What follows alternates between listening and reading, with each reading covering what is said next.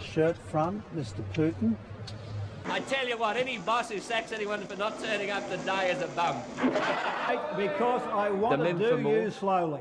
If you don't vote for the Liberal National parties, then Anthony Albanese will be the Prime Minister of Australia. Welcome to Edge of the Election, the Edge of the Crowds Politics podcast. I'm your host, Jacqui, and tonight, as always, I'm just joined by Joel.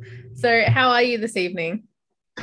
Uh, I I am well. Yep, just the just the two of us once again. Rory has uh has has left us for the dogs. Uh, so I yeah yeah yeah, yeah. Uh, well, I think I think we went all right last time. Uh, so I don't know, should be good. Now, now he's he's got other priorities, a cricket podcast. So, yes, I mean, yeah. if you if you've been missing Rory lately, just listen to him on the top edge. It's pretty good. Um, we might just get straight into it with the Australia drama, I guess, um, because all three uh, major parties have been acting up, being a bit silly this week, whilst also putting forth some good things. And we're going to start with the Greens, which is let's be real, our usual punching bag when we're not punching at the Liberals. Uh, and we're going to start with some positive news from the Greens because the legislation regarding uh, legalization of cannabis is actually starting to look a lot more serious. In particular, they are now putting forward like serious proposal that it will be taxed at the same rate as alcohol which i think is actually really smart in true respects in the sense of you make a lot of money taxing cannabis that way, the same way you make a lot of money taxing alcohol that way. But you can also have the narrative that, hey, alcohol's legal, it's less deadly than alcohol. Like it has far less of health effects than alcohol does negatively. So why not? Like you can use it as a secondary piece of propaganda as to why it's you should be legalizing it. Uh, yeah, so this is from the Victorian Greens, I believe, and it's it looks like pretty serious. They're bringing a plan to the uh, the Parliamentary Budget Office, um, looking for legalizing weed and if anyone above eighteen, and like Jacqui said, taxing it at a rate of uh, thirty percent, I believe. Um, so uh, it looks, you know, looks looks pretty good to me. It looks pretty legit. Um, obviously, uh, cannabis should be legalized. I, I don't think that would be a controversial statement on this podcast or for any of our listeners. Uh, there's yeah, there's not really any good reason to have it illegal. Um, uh, and if we can, uh, if we can be turning this into a product uh, that we're taxing and making money off of, just like alcohol, um, then I, I see no reason why we shouldn't really. Um, and I think uh, also this is playing into uh, a general plan from uh, the Greens across the country because the federal Greens, uh, I believe, are planning to introduce a private men- members bill next year to, uh, you know, to legalize cannabis. Um, so, look, yeah, el- elephant in the room. Uh, will, it, will, will will these things pass? Um, and I think there's good reason to be skeptical of that. Uh, I, I can't help but think back to New Zealand when they had their referendum on this back in uh, back in I think it was last year, um, and it failed. Um, it failed by like a decent margin as well, if I recall. Um, so look, I feel like if New Zealand can't do it, I'm not sure if we can really. Uh, maybe Victoria stands a chance, but uh, as a as a country, uh, in terms of this like federal bill, I don't think there's much of a chance. Um, and even with Victoria, we kind of have to see because there is a real uh, conservative undercurrent to Victoria sometimes, and we have to sort of suss out whether that would rear its head or not. I think you underestimate the power of essays, especially especially voting age essays. Um, they'll they'll make a strong push, um, but also I think with this, it's this isn't about getting this bill passed in six months or even in two years. This I think ends up being the Greens putting forward a historical project where they're going to have their names as the originators of a couple of really good bills that will end up being the legalization of cannabis, probably a lot more drug related legislation in helping people rather than just locking people up, um, as well as other environmental legislation that they're trying to push on, which historically does matter as a party if you want to be taken seriously as a future serious major party. Uh, because the, we all know the Greens don't act particularly serious all the time. But this is something where it's like, okay, you've got a plan for 10 years down the line. It's not just a plan for pissing off Labor and the Liberals for six months. Yeah, yeah. Obviously, I'm the person on the pod on the podcast who normally offer the uh, the half-hearted defense of the Greens. Uh, I'm happy to be a bit uh, a bit stronger in, in my defense of the Greens here, of course, for something like this, um, where of course, like definitely good idea, um, and definitely, um, definitely the sort of thing like you you want a Greens party pushing for. You know, uh, I think uh, it's at the intersection of a lot of like really important, uh, like gr- uh, green political uh, beliefs in terms of you know um, like social progressivism, criminal justice, uh, like civil libertarianism, all these sorts of things. So, like, yeah, I think it, it is good. Uh, and despite, yeah, maybe the connotations of weed, I think it's good, like serious policy as well, for the most part. Yeah. And I mean, weed in a lot of ways, it's smoking weed, not legal at all currently. But there are different medicinal uses for cannabis that are legal in this country already. It's basically just going to be an expansion of legalization if it uh, is legalized to use it for recreational uses. Um, because like if you want to be naive about it, yeah, it's totally banned everywhere, but it's not. It's, and I mean, Canberra will tell you that it's really not banned. But ultimately, I just think that this is like good, smart legislation from the Vic Greens. Um, people like Fiona Patten with the Reason Party will get on board with legislation like this, and you can build a powerful crossbench if the independents aren't wet blankets on an issue like this. Um, if the teal independents that eventually end up getting in, because there's a good chance in the Vic Parliament that that's going to happen this year, look, they could destroy this completely in a heartbeat. But at the same time, if there is a solid crossbench on this, Labor will be more inclined to be brought on board um, than just nixing it if it's the Greens and the Reason Party. Yeah, the, the obviously the thing to worry about is the uh, I guess we could call it maybe a general authoritarian trend within the Victorian Labor Party. Uh, not in the sense of the lockdowns as such, as, as many people would say, uh, but the Victorian Labor um, are yeah have been uh, fervent in their construction of uh, various police state institutions in Victoria in terms of like lots of unnecessary funding to the police and to prisons and all these things. Um, and I think uh, we shouldn't underestimate that undercurrent, uh, that undercurrent within uh, Victorian Labor either. Um, because it could very well play out here as well. And in fact, it has played out like that in the past uh, with Dan Andrews and Victorian Labor taking pretty uh, pretty firm stand on weed. Um, the the times they've been questioned on it, so we'd have to wait and see if they will uh, if they will give any ground on that. Um, and yeah, if it's popular, they will. Is is probably the thing. There. Yeah. and that's the thing is if it if it swings votes, it's going to hurt Labor. Um, because people will vote against like people won't vote for labor because they'll think labor's behind it and will vote for the liberals and then at the same time people that are pro it will vote against Labor because Labor's not for it. So it's all about the propaganda machine in that one. Um, but back on our usual, like kind of dunking on the Greens a little bit, um, the federal Greens this time uh, have decided to take the controversial uh, route of threatening to block the Housing Australia Future Fund, which, if you don't know what that is, it is a $10 billion plan from Labor to build about 30,000 new social and affordable housing properties in the, in the first five years of the fund. Um, that isn't to say that like the Greens are just threatening to block it to be mean. It's to do with capping rent prices um, and just blocking rent raises at the moment. At the same time, 30,000 social and affordable houses is going to do a lot for 30,000 families and individuals. So, like, pick and choose your battles, Greens.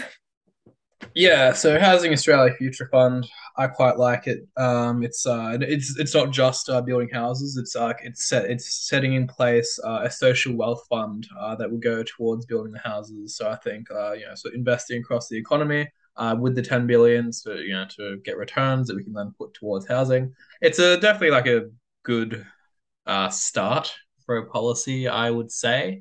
Um, but of course, and I, I did write this at the time during the election, um, that, that yeah, we, we need 500,000 houses, um, and 30,000 is not enough.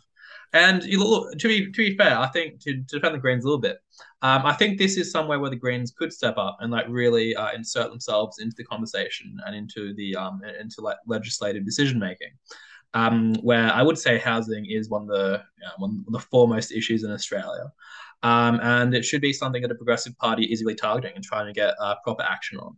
Um, with that said, I'm not, you know, I can't say I'm particularly pleased with how things are turning out so far. Um, so this is largely coming from Max Chandler Mather, um, who is a Greens um, Greens uh, MP in the lower house. Um, he won Brisbane last election, won a really good cam- uh, ran a really good campaign there. Uh, real, real grassroots, real like mobilizing the community. Um, and I think know I quite respect the guy. Um, and uh, funnily enough, uh, some of my friends went to high school with him, so there you go. Um, yeah, so I, I quite respect the guy. I quite like the guy. Um, I'm not sure if this is the way to go necessarily though, because what he's calling for um, is, I believe, for a two-year uh, rent freeze, um, and that's the condition on which they will pass the Housing Australia Future Fund. Um, I'm not sure if, a, if the rent freeze is the policy to push on there um, uh, for sort of you know, I think for both political and economic reasons. Uh, political, uh, politically speaking, um, I'm not sure if that's the sort of thing that would be uh, approved of by like key electorates. I'm happy to be proven wrong there. Um, but I just, yeah, I'm not sure if like people would vibe with that kind of rent control. Um, and then economically, um, yeah, there's there's a bit of a thing against rent control amongst economists.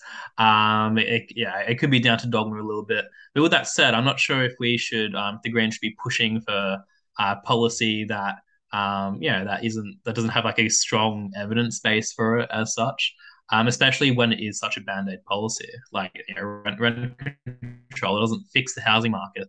Um, it's going to make it more difficult for new people to get into renting. it will probably help people who are currently renting now, of course. Uh, but if you're in, if, if you're trying to like get an apartment, um, I think we have good reason to believe that rent control does, um, you know, potentially reduce the supply of, uh, of rental housing. Um, so it could, and especially if you're doing it long term, so like two years as well. It's a bit, there's some issues there. Um, so I I would far prefer if the Greens had uh, pushed for something in another area. Um, yeah, maybe pushing for uh, more funding to the Housing Australia Future Fund, perhaps that could I think that could be good. Uh, there's room for some level of bipartisanship there. I feel, um, in a way that that you know, I, yeah, this just feels like I don't know. It feels a bit tantrumy. You know, it's like we want we want rent rent a rent freeze or nothing. And it's like there's other you know there's there's more pertinent, more popular stuff you could probably be pushing for here that isn't um, this real um, you know this this relatively extreme uh, two year rent freeze. Yeah, there's there's a lot to say. Like Chandler Mather is um the Greens uh like sorry, I'm gonna start this again.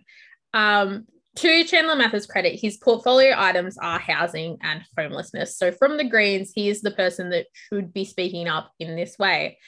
Um, I just think it's bad policy that he's proposing. I think that there are better policies to be proposing, in particular, forcing landlords to rent out their houses that have been empty for too long, um, rather than just doing a two year rent freeze. I think that there is measures for rent control, in particular, capping how much you can raise rent because they can raise rent way too much, way too quickly currently. But freezing rent for two years isn't going to do much of anything aside from cause a reduction in housing available. Additionally, we've talked quite a fair bit on this pod that social housing is a good thing and more social housing and government organization housing in this country is good. Like government housing isn't just commission homes. Like some people will lend you to believe. It's for people that need it ultimately. Um, and I just think that the Greens are so short sighted on this. In particular, having someone that ousted a very popular Labor candidate because Labor didn't take that seat seriously enough. Um, like, you need to be more likable. He's not particularly likable. He comes across quite, dare I say it, weaselly at times. Um, and when you do stuff that is going to piss off your own electorate, because there are a fair bit of landlords in Brisbane, what is your 10 year plan as the Greens? Like, shouldn't you be wanting to win more seats in Brisbane with realistic plans um, and not plans that are just going to make people angry and get attention for the wrong reasons? Um, I don't know. I I just think that the approach towards housing from the Greens, while it has merit, it's short sighted and it doesn't really fix the problem because it's a lot more than a bullet wound at this point, housing in Australia. But like the band-aids they're using are like the cheap ones that you get from Woolies that are basically home brand. Like it's just your plan isn't ever going to go through. Start changing your plan because you could have some really good ones. Well, what I like about the Housing Australia Future Fund is it's not enough, but it's a good start and it's a good framework to operate in, where you set up this uh, this social wealth fund uh, to go towards housing. Um, and like yeah, that, that's that, yeah, that, that's that's pretty good, right? We see social wealth funds working very very well in other countries across the world. Um, I like that. Um, and it is a bit disappointing to me that you know that the Greens would um, I guess we would like reject that in favor of going in sort of a complete opposite direction.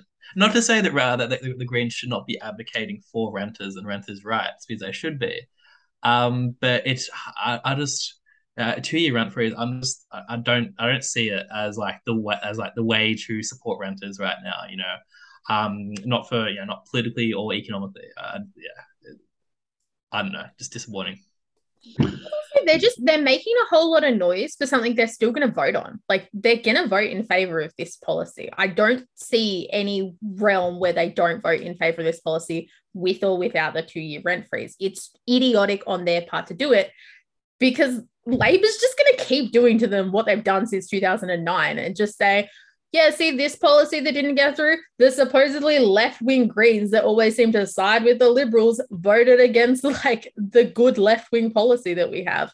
And it also just pushes Labor further towards like picking up more conservative policies that aren't helpful. Um, so yeah, I I don't think that the Greens are going to vote against it. I think that they're just making noise and I think that the noise they're making is dumb. like that's that is basically the TLDR. Yeah, I thought the Greens largely fell in line when it came to their, their last threat to to go against the uh, the, the, the climate bill. Uh, I suspect it will be the same here. Um, Labor might give uh, some you know, largely symbolic concession in some regard, like they did last time. Um, but you know, I, I just yeah, I, I don't really see them voting against this again. Yeah. Um, and the last bit of news that has come out of the Greens in the past week, I think that it's been going on for a little bit longer than the past week, but um, is inside the Victorian Greens, where there's been a lot of chatter about um, some pretty serious bullying within the party um, from MPs towards staffers um, and just people that are inside the Greens party but are not prominent enough. And it's also a little bit translated into the federal Greens because you've got the um,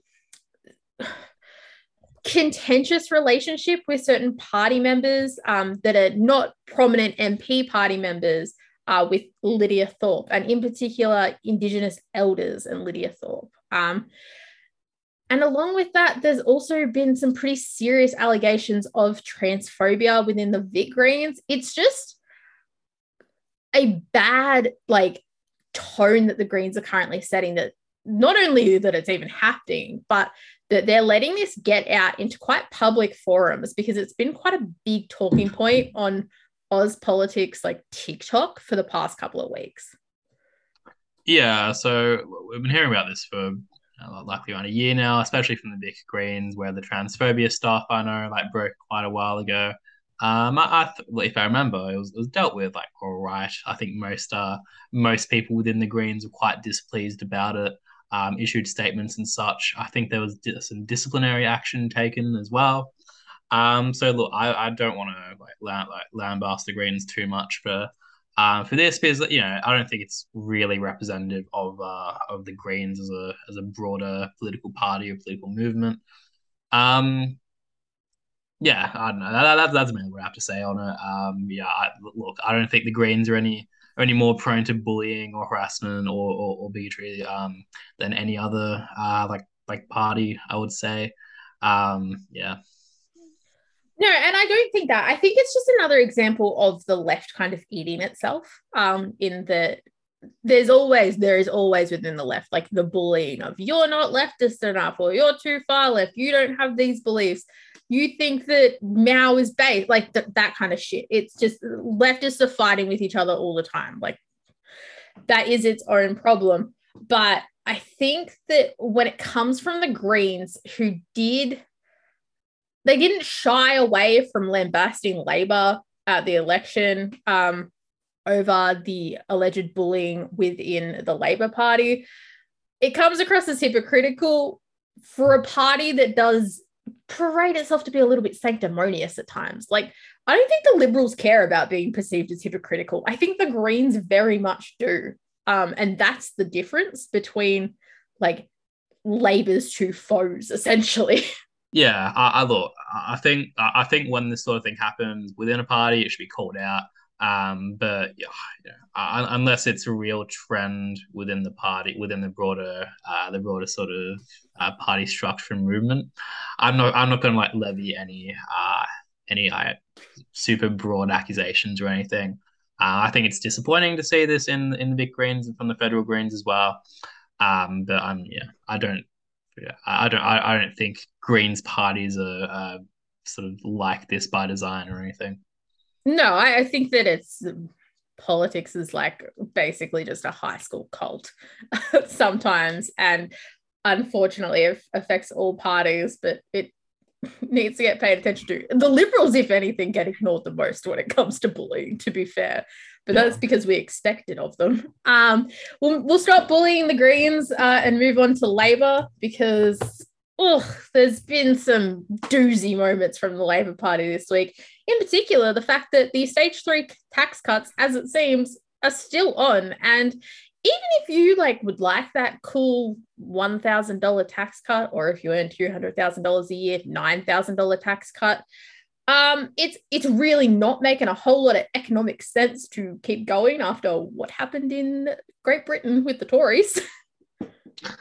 Yeah, it's a uh, yeah. The, the, tax cuts have always been a bit of a mess. I don't, I don't know why we were legislating tax cuts like five years in advance. You know, um, it's all it's all a bit silly. Uh, look, I think Labor Labor don't seem to be taking a very strong stance on this at the moment. I understand why it could be seen as you know like going back on election promise and being weak and all these things. Uh, but look, I, I don't think like a, a Labor Party, you know, like a Labor Party uh, should just be uncritically letting like tax cuts for the wealthy like go through. Uh, I I just don't think that I don't think that should be part of Labor's vision for Australia. Um, and I, I acknowledge, you know, um, that there are political realities to to, to contend with. Um, but even then, like, yeah, there's just like there needs to be something done, right? There needs to be some way of like maybe like modifying the, cat, the, ta- the tax cuts, perhaps, or um, supplementing them with some kind of relief for like lower income people as well. Just just just something that's like not just giving uh yeah giving the highest tax bracket like you know like like all the all this all this money. It's it's just ridiculous. Yeah, I mean, I think that this is about reading the room as far as global economics is concerned, and stage three tax cuts just aren't going to work. Um, because they haven't worked in Great Britain. They tanked the pound. It then had a knock-on effect to the euro and the Australian dollar. The only like actual dollar that is performing well at the moment is the US dollar. Um, the Australian dollar is going to crash further if these stage three tax cuts come into effect because it is just like this is what's happening is those tax cuts from the rich, which the US tried to back off from to the US's credit, um, have then caused like there's the inflation rise, there's this, there's that. So much ends up happening. The dollar crashes, which pisses everybody off because a lot of people shop online nowadays. Um, and the Australian dollar is currently trading at like 64 cents, um, or like one Australian dollar buys 64 US cents. And you don't want it to get much lower than that. Like it is basically not affordable to buy stuff from the United States currently um, just because dollar for dollar, you are way overpaying for products. And sure, that's great if you want to buy Australian or in Liz Truss's case for England, buy British cheese. But at the same time, it's not always realistic and everything else becomes more expensive because so much stuff is still manufactured out of the country. Um, I think additionally, like Michael Freelander, Labor MP, coming out and saying earning two hundred thousand dollars a year doesn't make you rich. Um, pretty fucking ironic. Like, I get it. He makes two hundred thousand dollars a year, so he's defending his own bag, basically. But at the same time, look, it might not make you rich. It makes you comfortable. Um, sixty thousand dollars a year makes you comfortable, or a hell of a lot more comfortable than you were when you were only earning thirty grand a year. Um, it's sure if you don't want to label it as rich, that's fine, but don't look so stupid in thinking that like nine thousand dollars a year in tax cuts isn't crazy high. Yeah, I think there's a bit of an obsession with uh you know, classification, cl- classification, like what is rich and stuff, you know. And I, I just don't think it's it's particularly helpful. Uh, I don't really care if you're rich or not. I just care about you know could the could that money uh that that uh you know that you earn could that uh could that be uh, far better spent if going into the pocket of like a far poorer person? I think that, that that's that's the main sort of consideration uh, that there should be. It's not you know whether you're uh, how how how rich you are, how rich you are, because that's it's a worthless concept. Um, yeah, so yeah, real real silly from Labor. Um, it's it's really disappointing to hear that from Labor, especially as well. Um, because like I said, Labor should be offering some kind of alternative vision here, uh, not not offering all these like justifications for like why they're um, you know, why why they're just like throwing a bunch of money at um quite wealthy people, really. Um, yeah, they, even if they're not rich as well, like their lifestyle, that they have more in common with, uh, you know, like a millionaire than they do with uh with a poor person anyway, because they both live like you know like lives of comfort for the most part, where uh, where they're largely shielded from the um from the pressures of everyday, uh, you know, like uh, you know, like financial um financial troubles. Um, so you know, yeah, I do quite quite silly from uh, from Freelander there. I think it's one of those situations where it's complicated because I actually think that the smarter thing to do, even though it is the more controversial thing to do, is to raise the tax-free threshold. Um, because it actually like it has a couple of different effects. Um, at least when it comes to raising the tax-free threshold, you could go to the point of twenty thousand dollars per year. Um, which if you're earning 23, uh, $20,000 per year, you're not going to pay a whole lot of tax. So you generally just claim it all back anyway. But at the same time, like not having to pay tax is just like another stress taken away. It's great for uni students in particular, or people that are in quite insecure work. Um, but at the same time, they then aren't able to claim everything that they can potentially claim. Like when it comes to like nat- uh, disaster payments, if you earn under the tax free threshold and you are in like certain um, like visa categories, you're not eligible just because of that. So at this, there's a give and take. Raising the tax free threshold in this country could do a lot to help a lot more people. It also will help with the housing crisis if people aren't fucking stressed out about like tax and everything and can get a little bit of money kicked back to them at tax time, which is great to get a new bond for a new property. Um, whereas I think knocking a bunch of tax off of people that realistically are making more money than they're ever going to spend in a year is not particularly like helpful for the country. Um, nine thousand dollars is not a like it's a lot of money, but it's also not a lot of money at the same time. Like, how many people are actually earning over two hundred thousand dollars a year in this country? Like, how many people are you helping that aren't just politicians? because the people, like every single person that's sitting in the House of Representatives, gets like this max rate of this tax cut. Um, but you know, the average person probably only going to get to save like a hundred, two hundred dollars tops. Um, slightly more higher income earners do get to that like two grand point, but even then, it's you've got to earn a fair bit of money to be getting like two grand from these stage three tax cuts. Um, I like taxes. uh, I, I'm a fan of taxes, but low income earners yeah. less less need. I would, would just say I, am look. I, I do believe in broad based taxation in the sense that um you know I, I believe the poor and the middle class uh, should also be be be be be, pay, be paying tax. So I'm I'm okay with um you know with the with the tax free threshold largely as it is. I think Um, because yeah, that, that that's still it is just like more money we can put towards expenditure. Um, and I'm I I, I question how much of a pressure tax is for someone who is uh, like at the you know so like right at uh, right above that that tax free threshold um where we are I I'm, I'm sort of around there I think income wise um and like I've yeah I, I feel like taxes aren't like a pressure on me at all to honest um and like they, they don't really uh make I don't know, they, they don't complicate cost of living too much or anything. Um, and like, I, I don't know, I think like, so I think at that point, like paying taxes is like largely okay, especially because it's, you know, it does go, um, yeah, I think, yeah, around half of it goes to like welfare and stuff anyway. So a lot of it's like sort of feeds back into, feeds back into the poor and the unemployed and stuff anyway.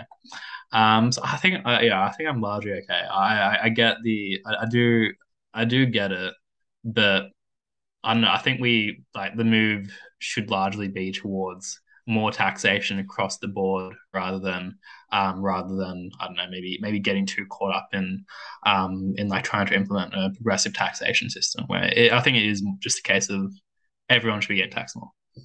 Well, also more taxes, more welfare. Um, and exactly like it, like it, like it or not, if you got kids, you're currently actually dipping into the welfare system because family tax benefit is a big like that's a big cost on, on the tax system. And at the same time it's important and it's very helpful. Um and i think that people need to change what their idea of like welfare is in this country. Like i feel like we say this every week but at the same time like the way that people talk about the welfare system in australia it's just like it's not just job seeker payments. Like it's not just on study um, and when you get your head wrapped around that, even though people that engage in like family tax benefit and that sort of thing still have to deal with Centrelink, um, it, it becomes more like realistic. And also, I mean, more taxes means more social housing, hopefully, which that means that we can get to that half a million um, properties that is needed. Jump across to the Vic Liberals uh, because, I mean, do they even actually have a plan to win this election or any policy proposals that is not? Hi, we don't have Dan Andrews. He's really bad and we hate him. Like, they're not even vote for us, we're not Labor. It's just vote for us, we don't have Dan Andrews at this point. Uh, well, yes, Jacqui, uh, they do now.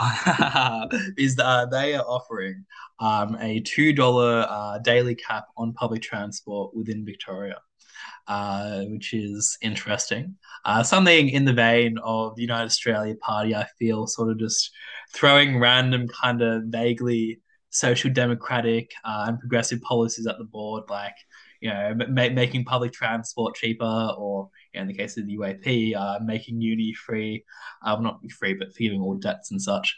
Um, just sort of like throwing stuff at the board. Um, and I guess in, in this case, like I don't know, like I'm I'm largely down with it. I think, um, like public transport in Victoria, um, is like actually like um I think it might be the most expensive in Australia, if I'm recalling the stats. Oh no, New South Wales is pretty bad. Is it? Uh, uh, yeah, yeah. It's, it's, it's, definitely up there. Like, if we're not the top, then we're like, yeah, we're, we're definitely sort of within that range.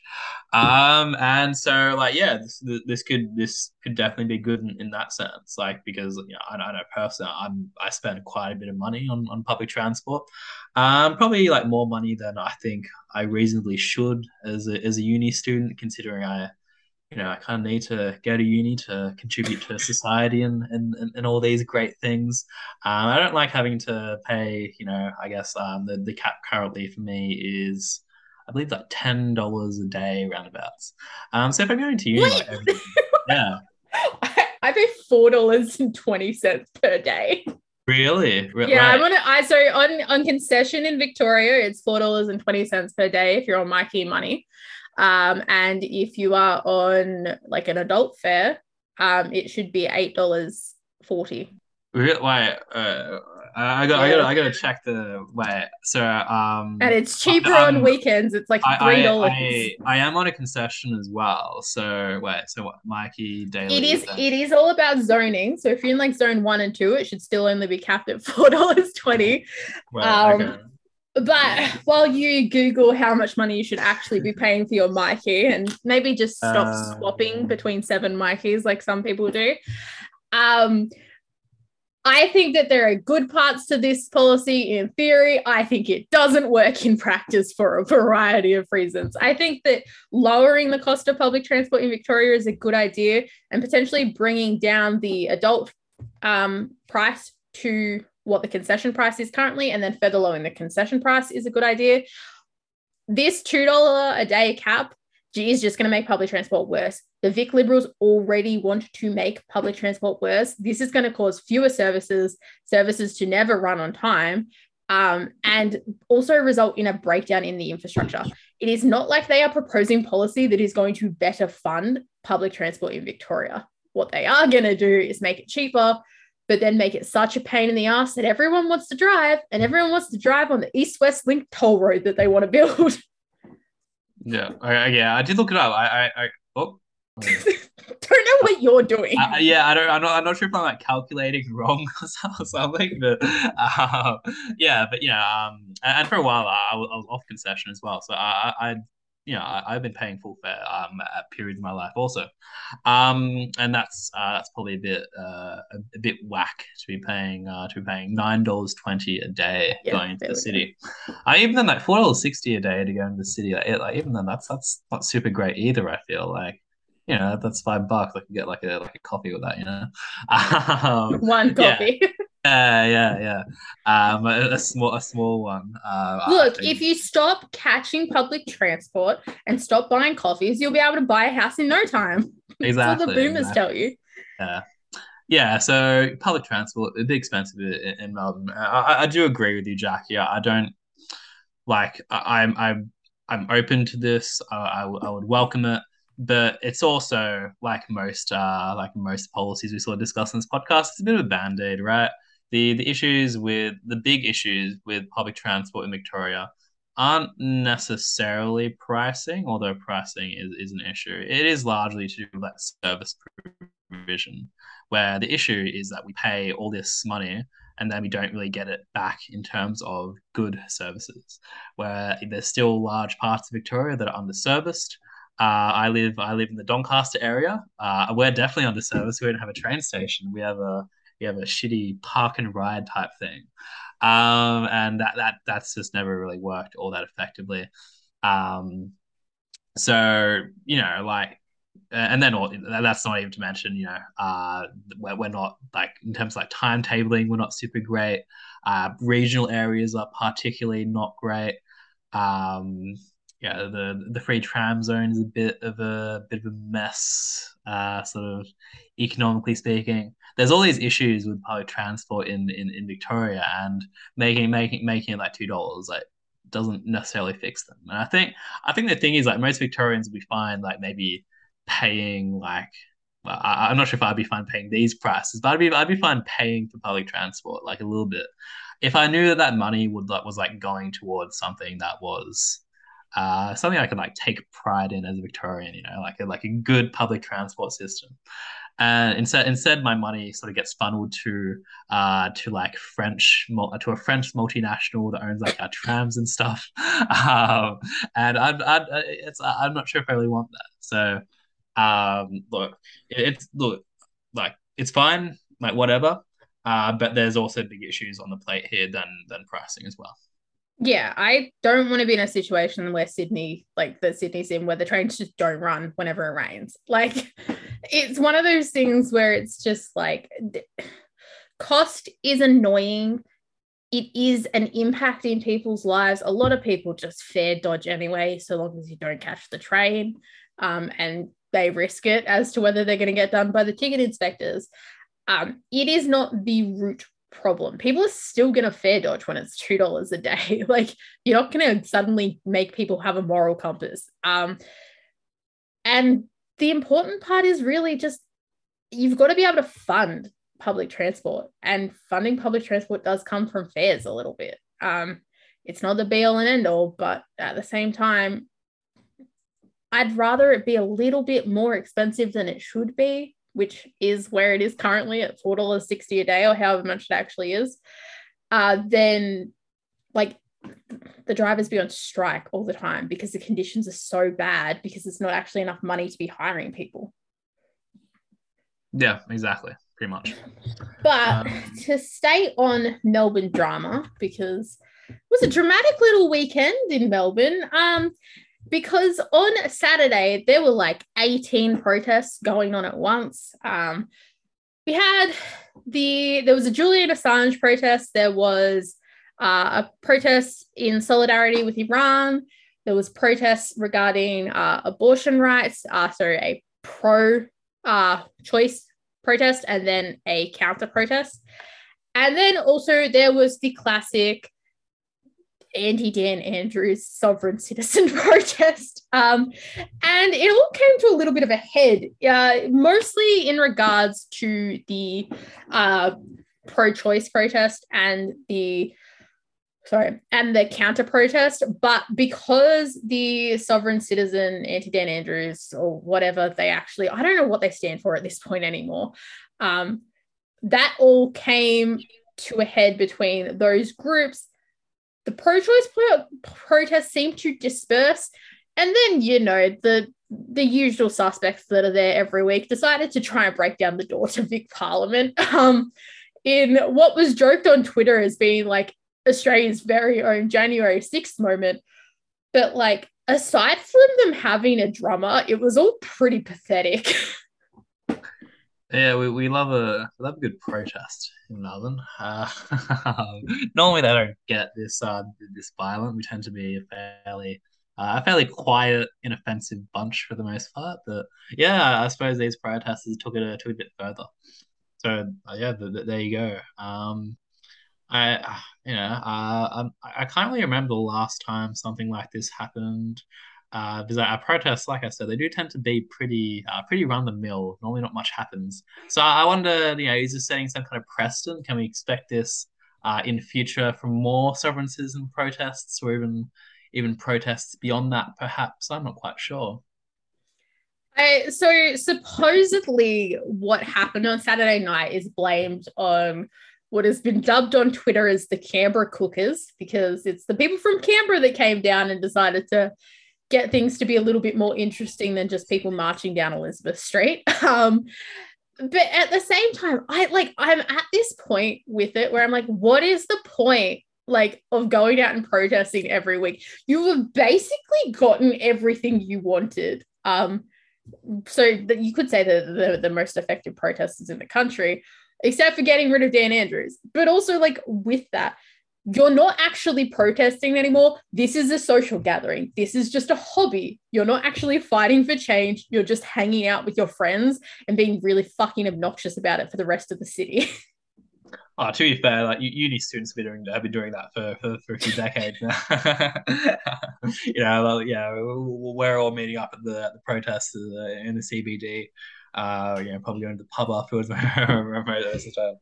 no, really, I've actually been to a protest in a few years, to be honest. Um, because I, I live too far from the city, but um, so too my- hard my- to get yeah. to.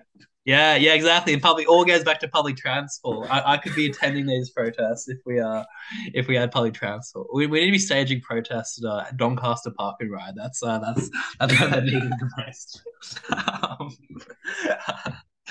um, yeah, yeah. So um, yeah, you know, um, good, good, for them. Like getting out of the house a bit, um, having having a bit of fun, uh, exercising their democratic rights. um, being, being a bit annoying, but you know, I'm I'm glad that that they're touching not grass, but uh, CBD. Concrete. the, t- the tar on the ground. Yes. Um, I just I think that there is a more hmm, not those guys in particular, but there is a more um productive way to be getting things done than oh we make some speeches at Parliament and then we march down either Bourke Street or Collins Street and stop at Flinders Street Station. Um, some some of the protests I get because they're more like solidarity protests, in particular the ones in regards to Iran, but also a little bit the um, pro-choice protests are a lot more like solidarity protests to the US, is my understanding. Obviously, that there is a level of expanding abortion rights in Australia and making them better here, but also it's one of those protests where it's just like, okay, we get it. You don't need to be doing this every month. Um, I, I believe the abortion one specifically was to uh, to have a bit of a go at Bernie Finn, who's made some uh, some anti-abortion comments in the past week or so. yeah. Well, do you want to know how you have a go at it, Bernie Finn? Get him unelected. Like, Yeah. go go and campaign in his electorate against him. That's actually an effective way to do it. And I think that this is like where my issue is, is the effectiveness of these protests. Because at this point, it does just feel like people are making a whole bunch of noise in the CBD for not a lot of results. Um, and I may have made the joke that the sovereign citizens crowds have gotten what they wanted because we're like reducing pretty much everything entirely when it comes to COVID mandates in this country.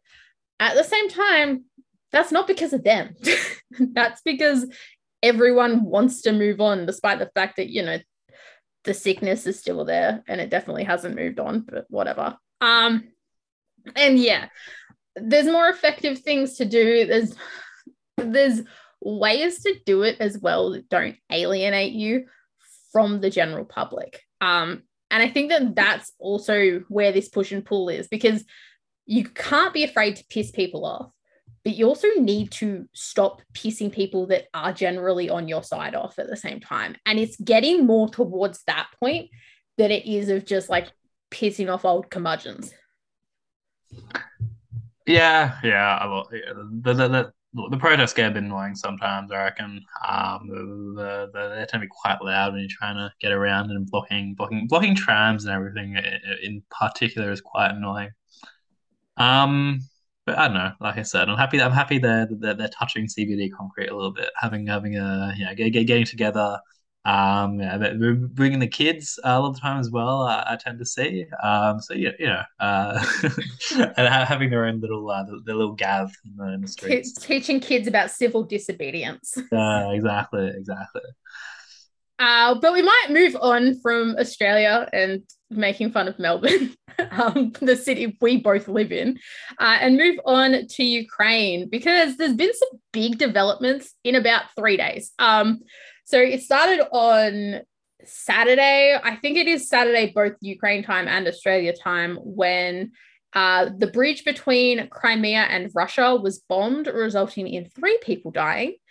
And then on Monday, and it seems like it was early Monday morning for Ukraine, um, a number of bombs in Kiev went off. It is expected that several people are dead. There are not official confirmation of the numbers because it is a developing situation as we're talking about it. But I think if you start at like the bridge between Crimea and Russia being bombed, um, that's a big move if it was by the Ukrainians. I initially, when I heard it, I thought it was a false flag by the Russians. I'm not going to lie. Um, I don't think that Russia is above doing something like this to point the finger at Ukraine and also piss off people in Crimea in particular. Because it's the Crimeans in that situation that I do feel bad for. Three people are dead. It's not 100% certain whether they are civilians or military personnel because there were civilian vehicles on the road at the time. Um, and not everyone in Crimea is pro Russia having annexed them for starters, or the fact that now they are having to get involved further in this war between Russia and Ukraine. Yeah, so we've got the, I believe they call it the uh, the Kerch Bridge or something. Maybe it's like Kirk. I don't. I, I, wouldn't really know. um, yeah, the, the, the Kerch Bridge will, will say um, the link between Russia and the Crimean Peninsula. Um, so it's quite strategically important because it's how Russia gets like most of their uh, their supplies into Crimea. It's been uh, quite vital in maintaining Russian control over that peninsula. Uh, so yeah, obviously, if if you if Ukraine did do the bombing, and we don't, I we don't, still have not confirmed who has done it, um, it would make strategic strategic sense, although um, although perhaps not moral sense, because we would not uh, we would not really want civilians to get caught up in that. Um, so yeah, yeah, not not much to say here. Um, it's a it's a blow to Russia. Obviously, they're they're not super pleased about it, and they're gonna. I think they've already started repairs. Um, but yeah, it, it's it's pretty it's quite terrible that um that lives uh, innocent lives were lost in the process as well. Yeah, what I will say is that at least for Americans, it did look really funny for a moment there because it seemed like to them it was on Vladimir Putin's birthday. as far as like Ukraine time is concerned, they didn't time it perfectly. It was the day after his birthday. So they don't get that W on Putin.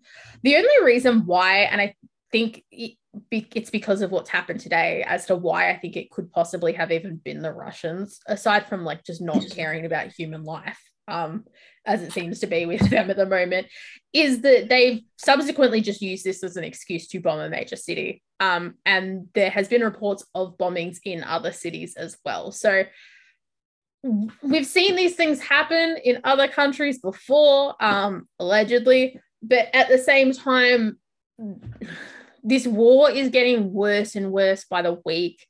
Um, and it's unsurprising that this week, when the G7 meet, they are expected to discuss Ukraine um, and the ongoing war because it's just it's getting bad from going from bad to worse and it's about to be winter in these areas and like you can make jokes about oh you don't want to invade like this region during winter at the same time, people still live in these regions and they're going to be cut off from a lot of um, basic necessities because of this ongoing war in what is expected to be a really cold European winter.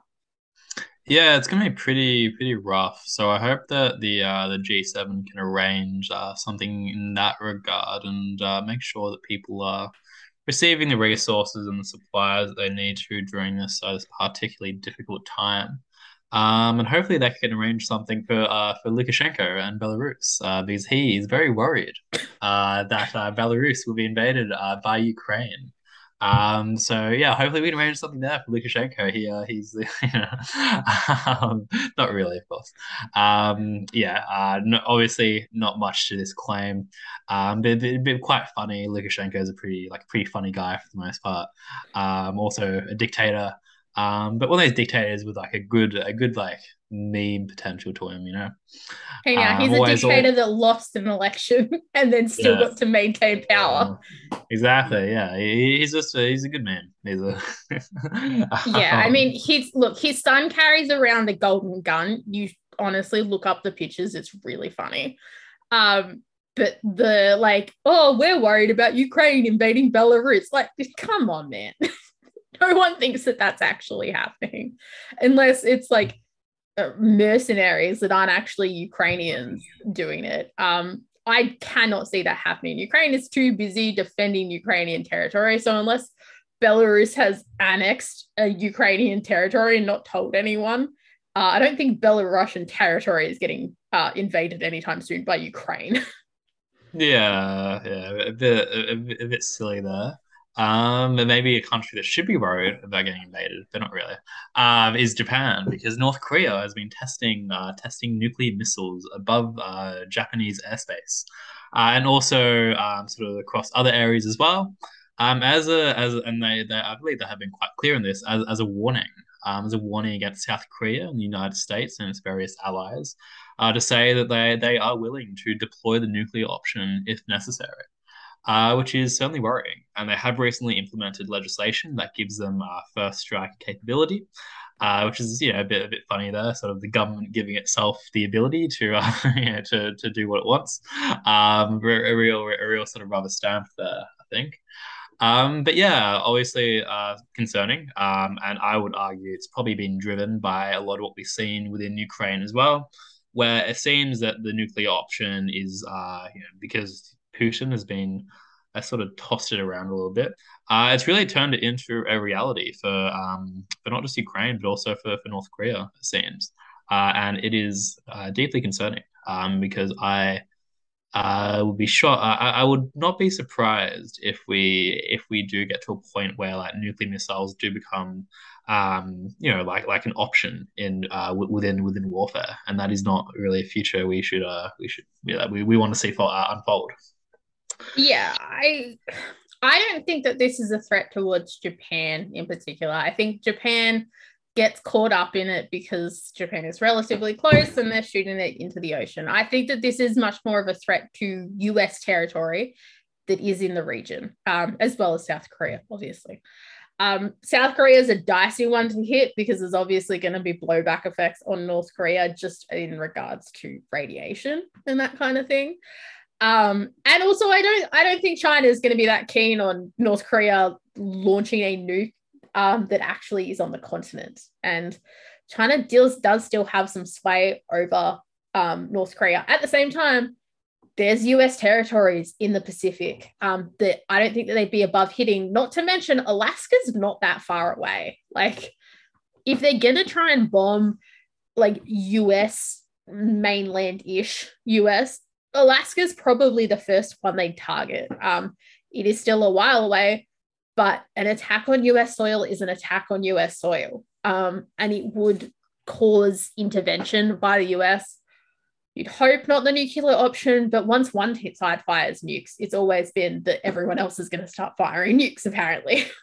Yeah, uh, I think there's cause to to yeah, to concern here. Um, I don't I don't think we should uh, you know, I don't think we should be super worried necessarily. It, it is it is worrying, but um, I think it's still a bit of a wait and see thing where um, like North Korea does have have the legal and the and the nuclear capability to uh, to, to, to deploy the nuclear option now if they need to.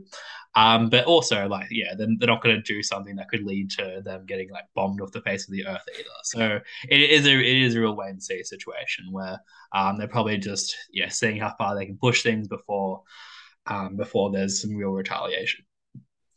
Yeah, and like uh, same with China not being too keen to see North Korea drop a bomb on South Korea just because it's on the continent. I can't imagine that China isn't going to still tell North Korea to like and its leadership to pull its head in a little bit because China will automatically get dragged into it. Whether China was influencing North Korea or not, we all we all know that there's going to be people that blame China. And also, I think that a little bit the realism comes is that even if North Korea isn't the first one to go, because the first thing happens in Europe, if it happened, um, I, once it's fair game, it's fair game. Um, it doesn't have to have been a direct attack.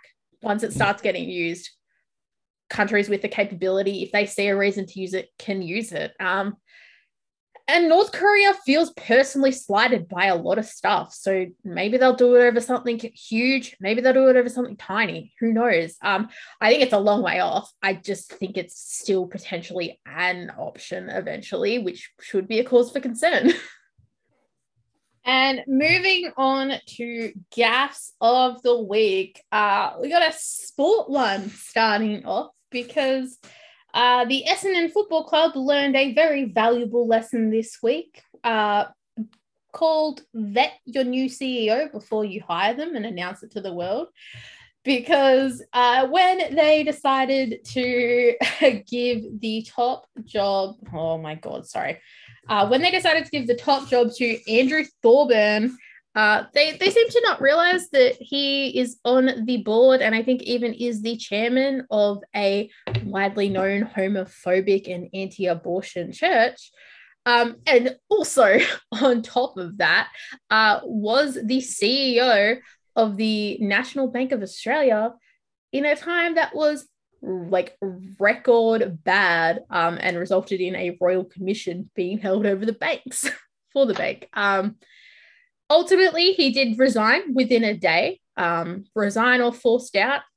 I mean, I'd love to have been a fly on the wall in that room, but it's just embarrassing from both the Essendon Football Club and also the AFL, who probably would have been tipped off of this appointment prior to, that no one found out about like the fact that these are his views and this is a church that he endorses which is just inherently incompatible with what the league and what Essendon as a club is trying to promote on the like national stage.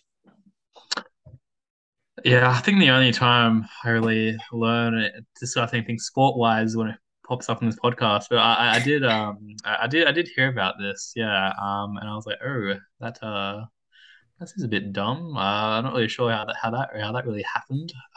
Um, yeah, I mean, hiring this guy, um, then immediately uh, get get you know, getting in the boot. Um, yeah, you got to really wonder what happened there. And well, I don't. Yeah, I feel like that surely these people like aren't, aren't like stupid. Like they they they're aware of who this guy is and like what um, and the things he's done, I assume they must just like not have cared or like maybe like the people higher up just like weren't informed or something. Uh, because like, this is the sort of thing you can find just like looking at his Wikipedia page, I think. Like so like there's been just like a clear deficit in either morals or research here. Um, and I, I just uh, what, what's going on, you know? Yeah, I want to be charitable and say it was research, which doesn't sound very charitable when it's like a multi-million dollar football organization um not doing its research or due diligence. Um because they probably just saw oh experience the ceo on the resume and that sort of thing. But like i think that also the problem that's come out of this is everyone jumping to his defense um, from the conservative factions of australian politics because peter dutton obviously weighed in and said that they should just reappoint him um, meanwhile, Dan Andrews has been vilified for saying that while he's not cancelling his Essendon membership because that's the club he supports, he thinks he thought at the time that Thorburn should step down. Um, and I mean, regardless of what your views are politically or religiously, if your views, um, your religious views, are completely incompatible with the organization that you are trying to join, you shouldn't be working for that organization. Like that alone is why he shouldn't have joined. Like it is currently AFL Pride or AFLW Pride round. You gonna, you gonna tell me that he endorses that? Because I sure as hell don't think he does. Like if you're a chairman of a church, a Pentecostal church that has those beliefs, you're not you're not believe you're not going to say that this should be something that's happening um and it's a really disappointing move from Essendon to have appointed him in the first place um just as it's disappointing for the AFL to have not flagged it um, and said, yo, don't do this. I get that the club has gone through an embarrassing couple of weeks. At the same time, this is the most embarrassing thing that's happened to them all year. And there's been some plenty of, of blah, blah, blah. there's been some plenty of embarrassing things. Yeah, but if I'm hearing about like your embarrassment in, in sports, then you really you really gone, gone wrong somewhere. Um, so I should not be hearing about that. um, I, I'm not in those circles. Um, yeah. But our second gaffe of the week comes from the arts sector. So don't worry, Joel, you know a little bit more about this one. There we go. Because Extinction Rebellion protesters uh, have done what's happened in Europe a couple of times, uh, but they've moved, they've moved it to Melbourne and the NGV by gluing themselves to a Picasso. Um, and not it's not gluing themselves to the frame like what was happening in Europe. They actually glued themselves to the painting, um, which I, I, if you want to get your message out there, sure, great move, genius move.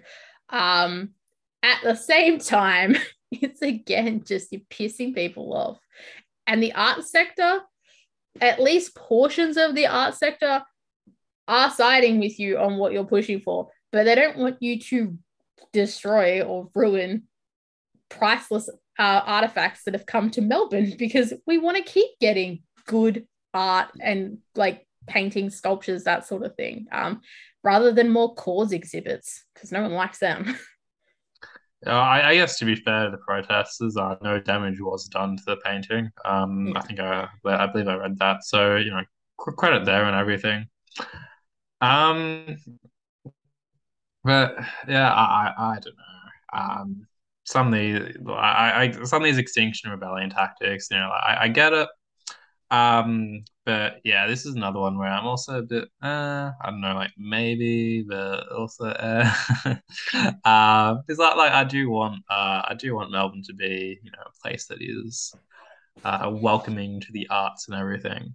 Uh, but uh, yeah, yeah, and uh, there's this sort of conflicts with that. But I suppose at the same time, like art, um, this is a piece of political art from from Picasso as well. It's a depiction of the Korean War, I believe. Um, and uh, so like, I don't think like uh, yeah, I'm I'm happy with it being uh, sort of treated as a political arena, I suppose, as this as this political product rather than like a a depoliticized uh, painting on a wall. So it's kind of cool to see it being used in that way. Um, so I'm I'm a bit conflicted here. I don't really have any strong views Um, I, I think there's um, there's an interesting element through uh, through how this how this art piece is being deployed by Extinction Rebellion. But you know, I also I also want like painting. I, I don't want I want people worrying about like paintings being like damaged and stuff if they if they get sent to Melbourne either. Yeah, I'd I'd much rather them they be blah, blah, blah. I would much rather them be doing something like this than walking out onto an F1 track um, while a race is on. Like the, it's apples and oranges as far as like the kinds of like risks that they're taking. Yes, it would be unfortunate for art to stop coming to Melbourne because of a couple of people. Um, at the same time, I'd rather that than people die um, quite horrific deaths. And I think that what's been done in Europe with these protests in art galleries has been quite clever because it's not been more so the gluing themselves to the painting, but gluing themselves to the frames or painting the floor in front of a painting. Um, it is great for getting headlines and bringing attention to what they want. It's again though, you've you got to bring people to your side. And I do worry that Extinction Rebellion is failing in that regard regardless though it is great pr people know who extinction rebellion are. They don't know who a lot of these other protesting groups are. Yeah. But we'll move on to please explain. Um and our first one it's got like it feels like it has five facets to it. It's just it's kanye west. Um because i think he's got a lot to explain for in the past couple of weeks. Um at Paris Fashion Week, he decided to go out and have models go out with White Lives Matter painted on the back of um, jackets. Uh, with that, he was also parading Cat- Candace Owens around. Um, and look, I get that Kanye is a provocateur um, and also has some serious mental health problems that are not being um, adequately addressed because he's surrounded by yes men.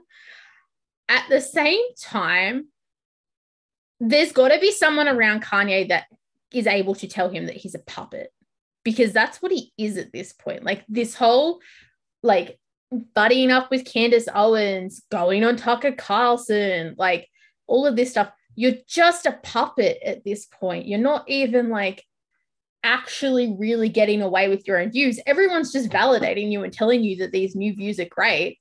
Um, like what is it actually doing? Other than making people that have loved and adored you for years go hey kanye is actually a bit of a dickhead isn't he? Yeah i mean i i am like somewhat of a, of a kanye west a fan of his music at least. Um i'm not sure if i'd say i'm like a committed fan but i i, I appreciate albums like you know like like his, his debut um and like my dark beautiful twisted fantasy and all these things I think I think might have gotten the adjective order there. I think that my, my beautiful dark twisted fantasy. Uh yeah, I quite like these. I, I quite appreciate them. Um, but yeah, it's always come with the caveat of uh, Kanye. Uh, Kanye that uh, doesn't uh, behave uh, super well in public, uh, and th- this is just the, the real cherry on top, right? This is um, this isn't just uh, anything like this isn't just like disorderly um, or inappropriate conduct. This is just yeah, this, this is uh, lending uh, lending fuel to some really serious, uh, really seriously horrible um, political positions, which is um, you know something that should really give uh, should really give Kanye and the people around him and like pretty much everyone just like pause. Um, and I think it's a it's a sign of um, you know of like of, of how far he, he, he's he's probably at fallen like emotionally um, where you know stuff like interrupting um, interrupting Taylor Swift's award at the ceremony and stuff, where this is like great behavior. Um, it's very provocative and everything, but it's not um, you know it's not like on, on this level where it, it's clear that um, I, it feels sort of clear to me that this isn't just for the attention. Like there's something sort of deeper going on here um, that um, that, uh, that that's probably prompting this. So I, am reminded of like David Bowie during his like Thin White Duke era, where he was uh, he was so like uh, coked up and like so mentally ill that he was you know like praising Hitler and stuff. And, and we're, getting something in, in, in a similar vein here with Kanye. Um so hopefully uh, hopefully he just gets the help he needs. Um because he's he's just clearly not getting it right now. Um and hopefully um you know hopefully he goes through some kind of reformation uh, and and eventually renounces these beliefs and sort of goes back to just uh making like good music. Good music, good clothes. I Pete Davidson put it best where it's like get back on the meds. Um, we all liked the Kanye that was on meds. Um, and I think that the thing is, is that it like from uh, Paris Fashion Week, it was, um, it has escalated because he then on Instagram went on a rant um, and leaked DMs between him and uh, P. Diddy saying that Diddy's controlled by the Jews and that sort of thing. And then got banned on Instagram, obviously. and then subsequently went on a weird rant on Twitter where he said that black people are the original Jews or something. And it's just like it it's one of those things where it is deeply, deeply anti-Semitic and it kind of it does draw comparisons to Bowie um, and other artists in their fall from grace but also at the same time, like the only people that are talking about this on social media in particular seem to be Jewish people. There's a lot of people calling it out, but the people that are like, yo, this specific thing is really anti-Semitic and you're, you're just letting him get away with it. Um, it seems like he's also been suspended from Twitter. I can't quite tell though, because Kanye just delete stuff and then he's back. Like Twitter's policy is so bad because if you just delete something, they let you back.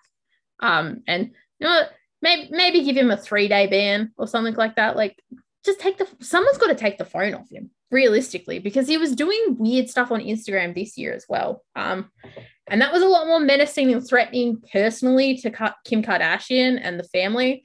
But when he's calling like her and Kris Jenner like the KKK and then starts with like genuine Nazi talking points, like it's really fucking bad and really dangerous that like people still stand him.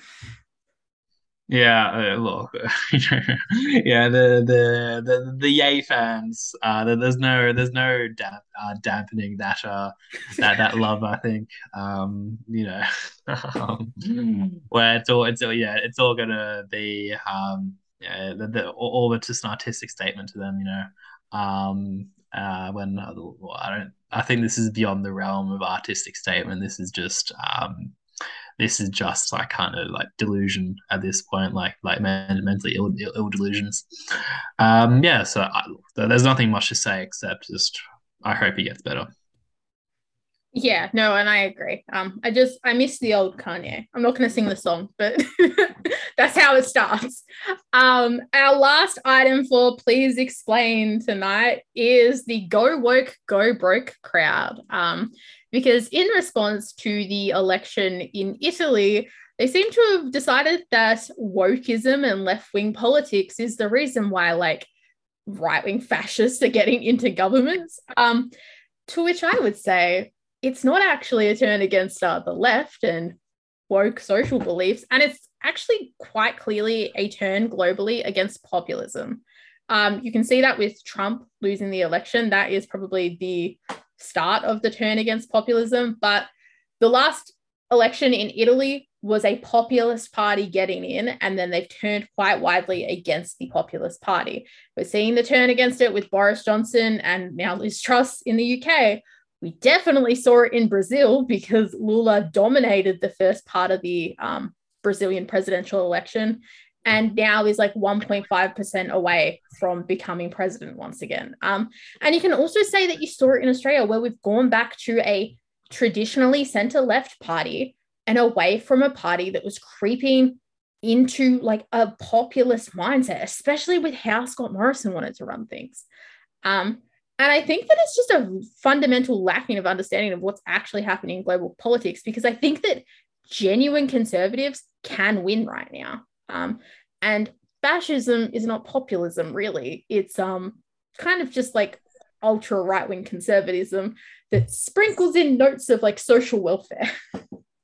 Uh, I, I, don't know. I would I would say fascism is uh, is, is quite populist in the sense. Uh, I suppose you could have forms of fascism that, that were not populist. They're not um, that are that's not a uh, that don't overlap completely or anything. But I would say there there is yeah, it, it's a bit of a Venn diagram where you could certainly have um, that the, and I would certainly say that throughout history that most most forms of fascism we've seen have uh, have been populist um, because they not they do normally rely on that populist distinction uh, between like a you know like a, an oppressed um, an oppressed people and uh, and some kind of oppress, oppressor you know in yeah normally like uh, in the case like Hitler you'd have like um, the the the German uh, the German Volk uh, being oppressed by the Jew. Um, or in the case of Mussolini, it was more of a, it was more of a sort of uh, civil nationalist sort of project. So it was more like uh, the Italian um, against the rest of Europe, um, and these sorts of things. Um, so I think we like we do definitely see like elements of populism w- w- within fascism, and, and also to be fair, like the Brothers of Italy are certainly a right wing populist party. So they're sort of it's more. It, I don't actually see them as right wing populist. I think that they are taking some populist ideas like um, getting rid of the EU, like EU skepticism and that sort of thing. There's populist ideas in there, but a lot of it comes down to traditional conservatism and traditional Italy. There is a lot of playing on old Catholic beliefs that seems to be going on here. Um, the thing is, is that there is a little bit of a framing and I think when I talk about populism, I am more referring to big tent populism, um, especially within Italy, because Five Star is a big tent populist party that doesn't actually believe in anything. They they're Eurosceptics um, and EU skeptics, but at the same time, they formed a right wing government. They formed a left wing government. They were interested in being in power. Um, they weren't actually interested in holding true to their beliefs. I think that the Brothers of Italy are a very dangerous party. They are definitely neo fascists. Um, at the same time, what they are preying on within the Italian population is conservatism rather than populism. Well, I would argue it's a conservative, uh, a conservatism um, driven by populism in the sense that it's the it's the defense of this of this traditional national culture of Italy um, against forces that would encroach upon it, that would threaten it in some way, such as the EU, uh, such as immigrants, such as um, you know, so like Western progressive politics and all these things, which are they, these are framed as um, as threats to the um, to the I guess like the populist in group of the um, the the hardworking uh, traditionalist Italian uh, like man normally I guess because it is the brothers of Italy. Um, so I mean, like, I I would I would certainly like consider it a populist party for, for the most part. It's a different brand of populism to uh you know to um to Five Star of course, but um but still I, I, I still think there's there's reason to, to to label it populist. Although I would agree there is you know generally a um a turn against populism globally.